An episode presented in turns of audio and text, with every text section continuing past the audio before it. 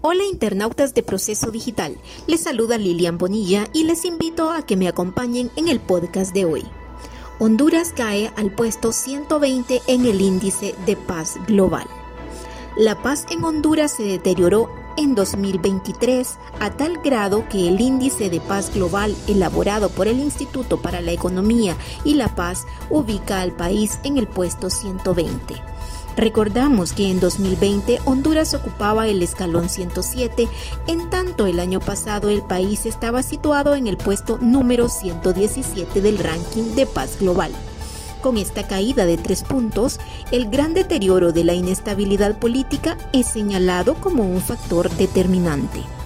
La paz en Centroamérica y el Caribe se deterioró levemente en el índice de paz global de 2023 con un deterioro promedio en la puntuación de 0.71%.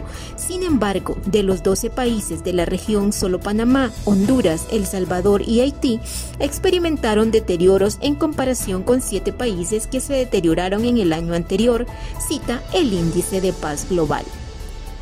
Al caer al puesto 120, Honduras ocupa el séptimo lugar de los países menos pacíficos de Latinoamérica debido a los conflictos sociopolíticos y la violencia interna, superado únicamente por El Salvador en el puesto 122, Nicaragua en el 123, Haití en el 129, Brasil en el 132 y Colombia y Venezuela que empatan en el puesto 140.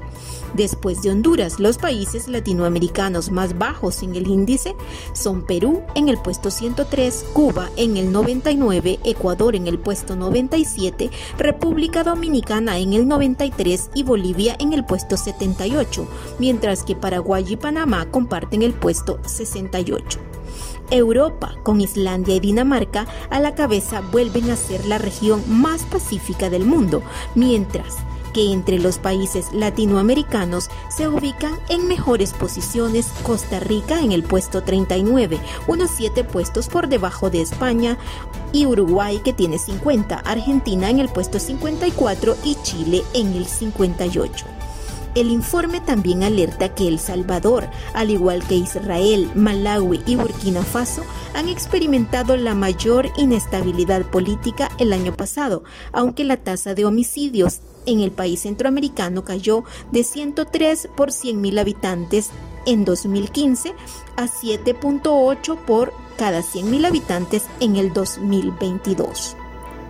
El estudio señala también que Colombia es uno de los países que más sufren por el impacto económico de la violencia debido al número de refugiados y de personas internamente desplazadas con un costo del 28.6% de su Producto Interno Bruto en 2022. Colombia integra la lista de los ocho países encabezados por Ucrania, Afganistán, Sudán, Corea del Norte, Somalia y República Central del África, en donde el impacto económico de la violencia representa más de un quinto de su economía. Por otra parte, México sigue teniendo un número de muertes por conflictos internos internos con el continuo conflicto entre el gobierno y las organizaciones criminales y sigue representando una seria amenaza para la paz interna, precisa el documento. En contraste, el informe realza algunas mejoras en varios países de Centroamérica y el Caribe debido a las reducciones en el número de homicidios, aunque la región sigue teniendo la tasa media de homicidios más alta del mundo. Gracias por escucharnos. Les invito a estar pendientes de una próxima edición podcast de Proceso Digital, siempre con importante información.